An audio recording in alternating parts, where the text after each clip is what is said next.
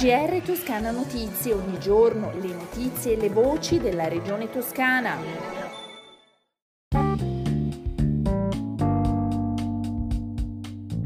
Bentornati all'ascolto del GR di Toscana Notizia. Apriamo il nostro giornale con la ex GKN.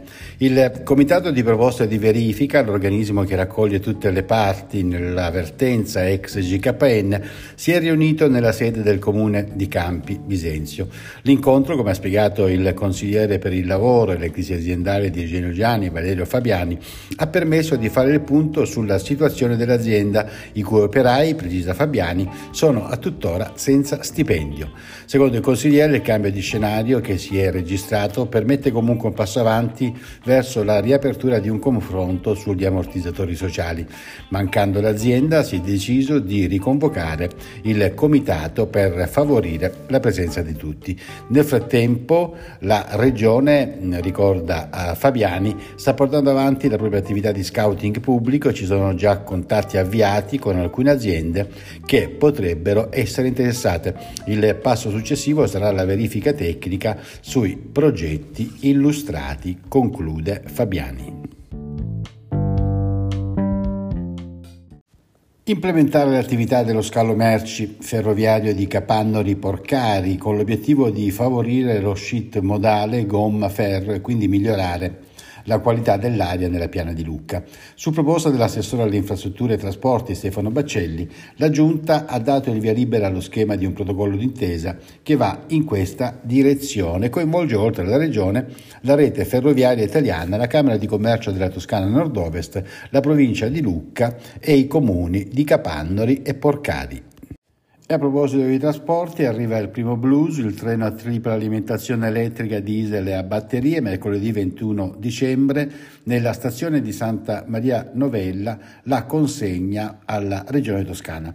All'evento interverrà il Presidente della Regione Eugenio Gianni, il Sindaco Nardella e l'amministratore delegato e direttore di Trenitalia Luigi Corradi.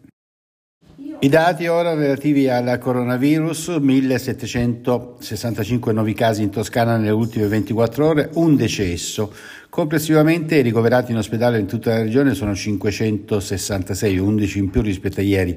24 invece, uno in meno, si trovano in terapia intensiva. Sono 34 i progetti ammissibili a contributo nell'ambito della misura OCM Vino per la promozione dei prodotti dell'enologia toscana sui mercati extra Unione Europea e 500 le imprese coinvolte. E quando indica la graduatoria definitiva che è stata approvata con il decreto eh, dirigenziale del 6 dicembre scorso. A fronte di un monte investimenti complessivo di 34 milioni di euro saranno disponibili per il pagamento dell'anticipo del contributo ammissibile oltre 11 milioni di euro, tutti a valere sulla campagna 22-23.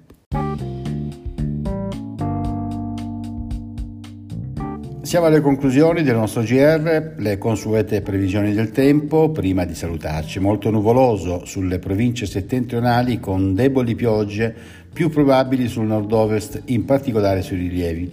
Parzialmente nuvoloso o nuvoloso altrove, in serata piogge sparse sulla costa in estensione al resto della regione. Quindi, per quanto riguarda le temperature, nelle prossime 24 ore saranno stazionarie o in ulteriore lieve aumento le minime al sud, valori superiori alle medie.